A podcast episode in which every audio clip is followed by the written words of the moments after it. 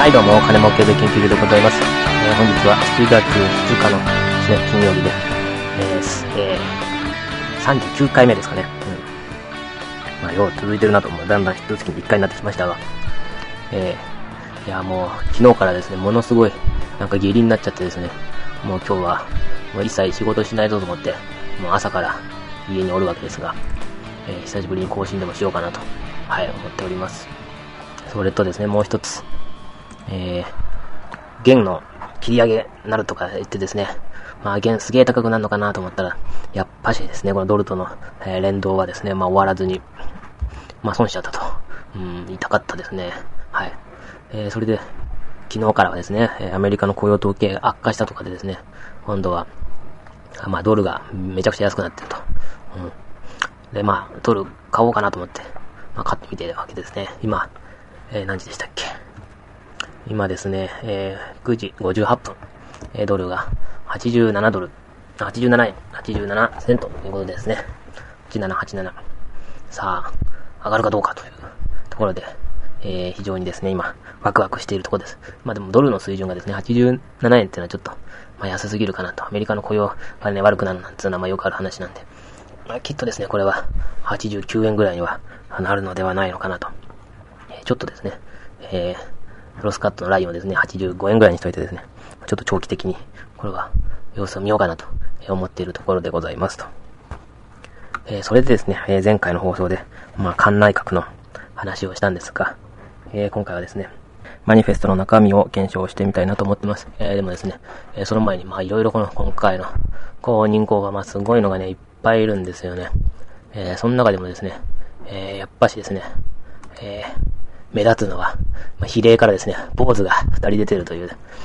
うんまあ、どういう基準で公認するのかわかんないですけどね、えーまあ、一人はですね、亀原良園っていう、まあ、坊主ですよね。なんだっけ、浄土真宗、なんとかの住職、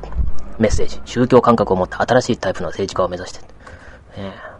民主党、あれだけ公明党でね、公明党ダメだとかね、政教分離だとか言ってるくせにね、平気でですね、まあ、二人もね、坊主をね、公認するんですね。もう一人はね、村田直樹っていうのもね、これはね、なんだっけ、総統州のね、坊主ですね。うんまあ、民主党の、これ比例区なんですけどね、公認一覧出てるんで。まあ、坊主はまあまだいいとしてですね、この比例区の中、まあ一人一人見てきゃわかりますけどね、もう JR の連合だとかですね、自治労だとかですね、まあ組合関係の多いこと多いこと、まあどうやって解決するんだろうと。ね、今のこの産業構造を、まあ、はっきり言ってですね、このメンツを見てる限りじゃ、まあ一切やる気ねえなというのが感想です。えそれでですね、まあ、今回の マニフェストはですね、えー最初の頭あ4ページぐらいですね、もうずっと缶のメッセージがタラタラタラタラ続くと。うん。そしてやっぱし、もう、大々的に打ち出してるのはですね、強い経済と、なんだっけ、クリーンな民主党。うんまあ、クリーンな政治っていうのは、なんかちょっと意味合いが最近違ってきてますよね、なんかね、もうね。うん、強い経済、クールジャパン、ね映像アニメ、音楽などコンテンツ保護強化、デジタル化などによる新規ビジネス創出を推進しますと。うん、国立漫画喫茶でも作ってほしいですよね。農業の6次産業化。6次産業っていうのは農業が1次で、えー2次が加工で、3次が流通で、それを全部農家がやるというのがですね、まあ、1たす2たす3で6次産業だということです。えー、それでですね、今回のマニフェストは、えー大きなくくりでですね、1から、1から10までですね、まああるんですよ。で、まあ、ページの使い方からもね、まあこの、あ数字の小さい方が、まあ民主党の、まあ思い入れが強いのかなという政策なんですが、えー1が、えー無駄遣い、行政、刷新からですね、強い財政と。えーまあね、国民の生活が第一とかですね、事業仕分けをもっとやるとかですね、えー天下りを防止しますとか、まあいろいろ書いたんですが、えーあ、国家公務員の人件費2割削減というのもありますね。えーまあこれでも前書いたのと大して変わらない。まあちょっと新しくなったのが、2011年のすぐ検証できることとしてですね、2011年の国債発行額は、2010年発行額を上回らない、上回らないように、えー全力を挙げますというふうにですね、えー今すぐやることで、まあ書いてあるわけですと。さあ、これができるかどうか。まあでもですね、2010年散々発行したんで、まあ、あれより少ないのは可能じゃないかと。もしくはですね、同じに抑えるぐらいはですね、十分できますよね。ね、当初予算でやらなくてもね、えー、また補正でいっぱいつけてきたりとかしますからね。えー、2、えー、大きなくくりの2番、えー、政治改革と。これもですね、ほんと参議院の定数減らすとか言ってやんなかったですよね。で、今回はですね、参議院の定数を40、えー、40程度削減、えー、衆議院の比例定数を、えー、80削減しますと。今、衆議院はですね、300が小選挙区で、残りの180が比例なんで、そのうちの比例80を、ま、削減すると。えー、そしてですね、国会議員の歳費を日割りにするとともに、国会の委員長手当などを見直すことで、国会議員の経費を2割削減します。こんなのすぐできるんだからですね、えー、なんで今までやなかったんだ。参議院選の前にやってた方が、まだですね、この参議院に、選に有利に働いたんじゃないのかなと、まあ、思うんですけど、まあ、これもやるのかどうかと。えー、っと、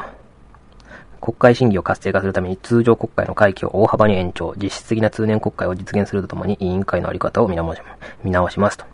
ね、こんなの別にね、最大与党でですね、絶対多数持ってんですからね、会期なんて大幅に延長なんかしなくても全部強行採決で通せばいいのになと、え、不思議です。そもそも話し合いなんかする気ないくせにね、する気ないというより話し合いなんか絶対できないんですよ。野党は与党に反対するって決まってんですからね。前から見てても、えー、わかることなのにですね。まあ、なぜかやんないんですね。昔の自民党と社民党、社会党自体はですね、まあ、ちゃんとあの、国対、国対委員会みたいなのがあって、一応話し合いというか、まあ、妥協があったんですが、今それやったらクリーンな政治じゃないとか言われちゃうから、もう、えー、強行採決するしかないですよね。うん。で、個人献金促進の税制改革に合わせて政治資金規正法を改正。団体 企業団体による献金、パーティー券購入を禁止します。これはですね、民主党うまいことやってきましたよね。うん。民主党はですね、別に企業からですね、献金必要としないんです。その代わりですね、えー、労働力をですね、まあ選挙のですね、いわゆる労働力を担当ですね、このね、組合関係からもらってるんですよ。普通、会社が働いてたら、選挙の応援なんていけないでしょ？参議院選なんて18日とかあるんだから。それをですね、組合っていうのはプロパー職員っていうのがいてね、そこがね、出向してくんですよ。組合から給料もらいながら。これがまあ実にせこい。ね。それだからね、まあ民主党はですね、あの、献金、金はもらわなくても、人がいっぱい出てくるのでですね、まあ選挙に困らないと。うん、実にうまいことを考えたんだと。えー、次に国会議員関係政治団体を親族で引き継ぐことを法律で禁止と。まあ別にね、こんなのしてもね、一回みんな解散してもう一回入ればいい同じですからね、意味ないなと思うんですけどね。政治資金の全容を一元的に明らかにするため、国会議員関係政治団体の収支報告書の、えー、連結、総務省への一元的提出、外部監査、インターネット公表の義務付けを行います。えー、政治資金収支報告の公開透明性を飛躍的向上及び選挙政治資金に関する法令遵守を徹底するため、えー、独立型の日本版選挙委員会を、えー、設置します。国民の、えー、主権行使で最も重要な基本的権利である、えー、衆議院及び参議院の選挙における一票の、えー、格差是正を図ります。それでですね、今回のマニフェストはですね、カンナオトヒストリーっていうのね、まあ、コラムみたいなのがついててですね、そこにま写真が載ってんですよ。で、市民運動から総理へっていうのがこのページにあるんです。あ、民主党のマニフェストは、えー、民主党のホームページにあるんで、まあ、後でリンクを貼っときます。えー、それでですね、この政治家を志すきっかけにっていう欄なんですけど、ここでですね、市川夫妻のが車のボンネットに何でか正座しててですね、その周りを、えー、まあ、学生かなんとか運動家かなんか知らないですけど、ものすごい数の、ものすごいって言っても100人もいないですね。30人、40人ぐらいなんですけど、まあ、写真に入るだけのですね、数が取り囲んでるんですよ。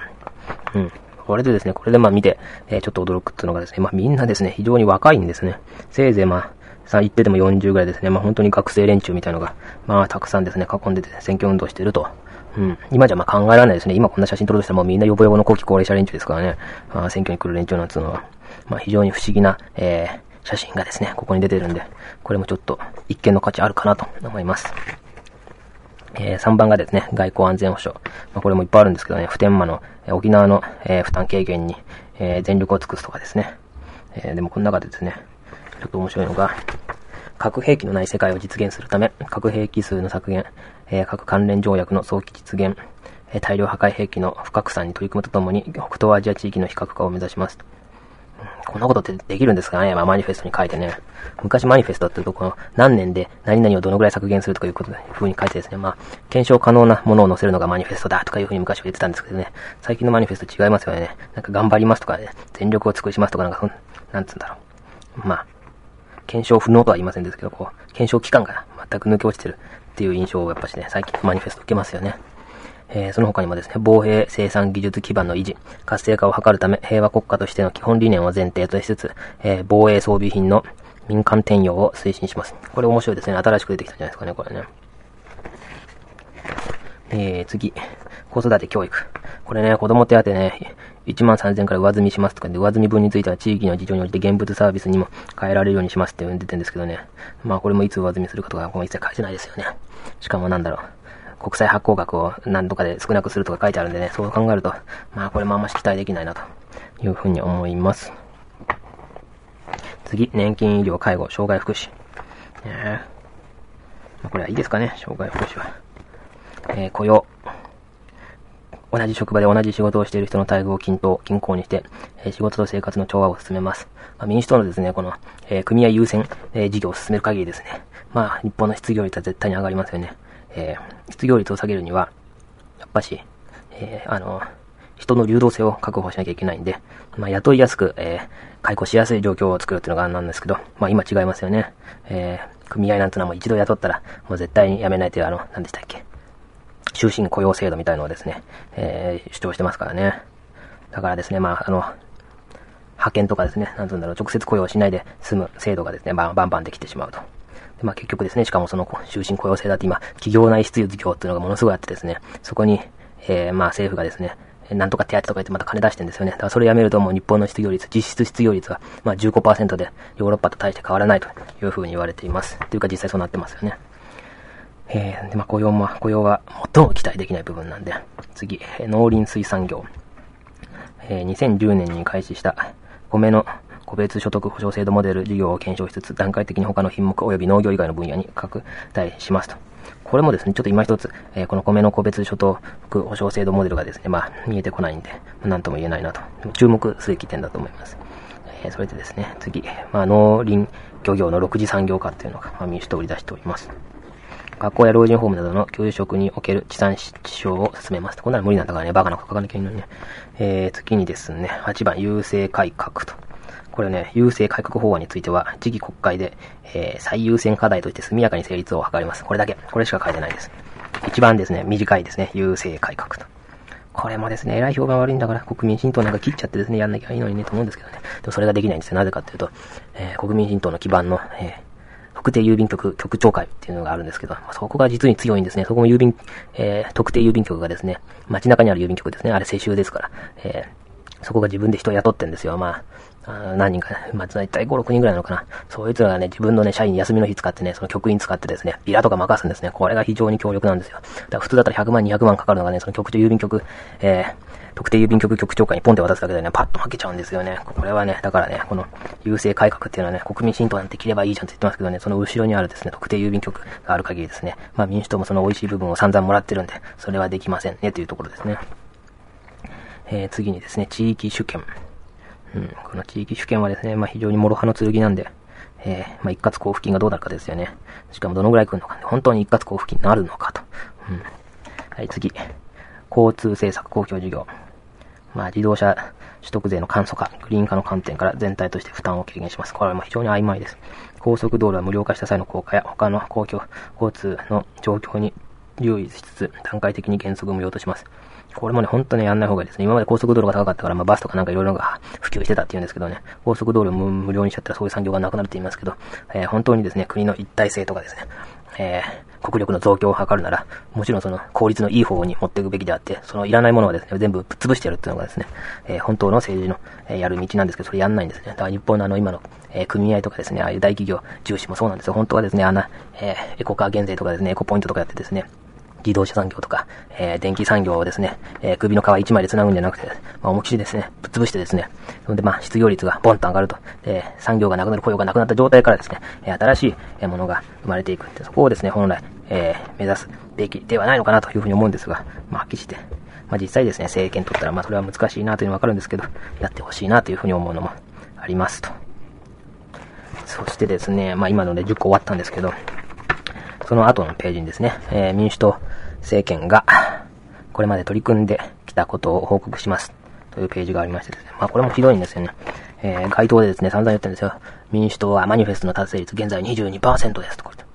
えー、1年で22%なんだから、1年じゃない、10ヶ月でしたっけ ?10 ヶ月、9ヶ月で22%なんで、えー、これを4年間やれば100%にマニフェストになります。と言ってんですけどね、こんなのあれじゃあれじゃないですかね、まあ、普天までまず焦げてですね、えー、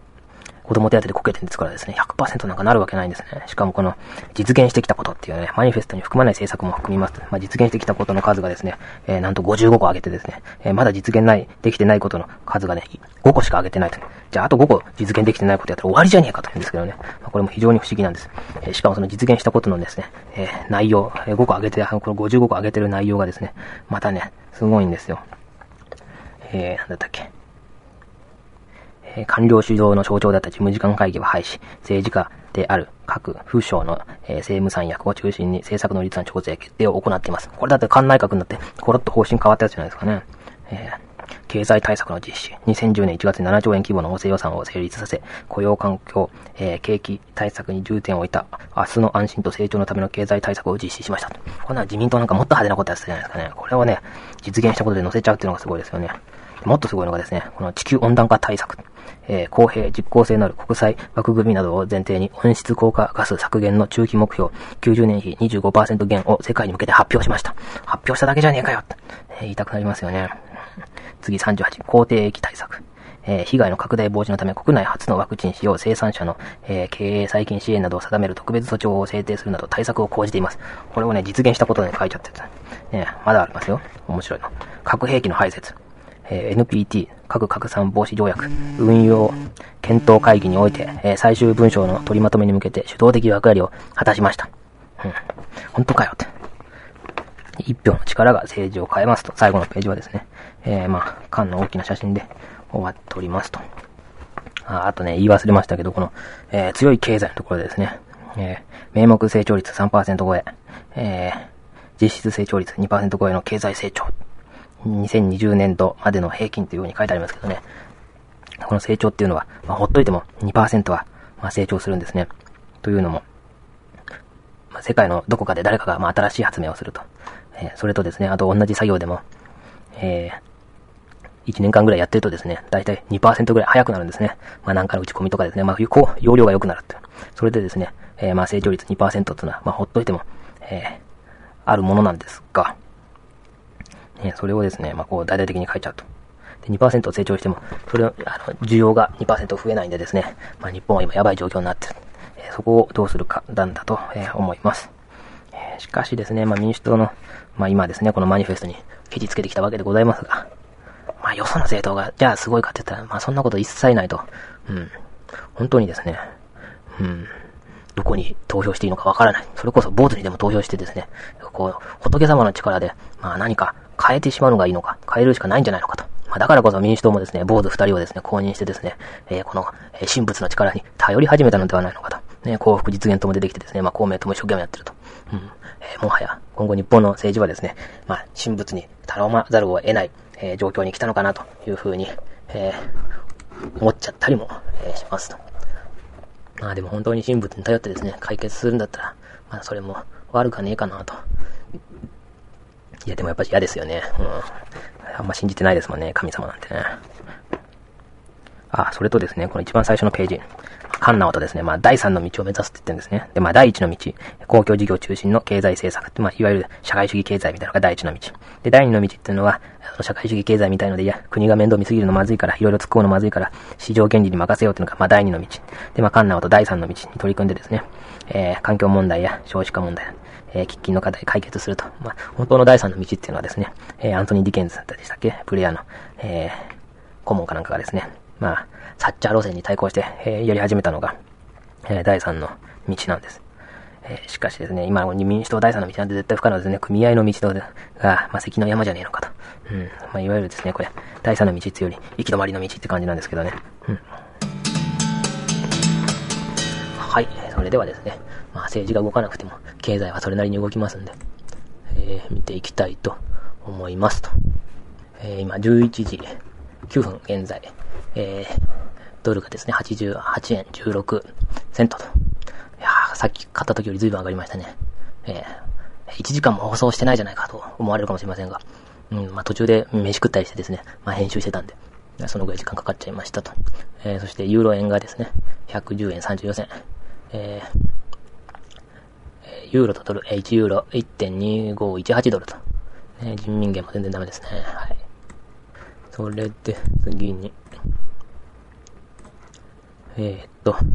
えー、日経平均、9218円13銭。随分下がってきましたね。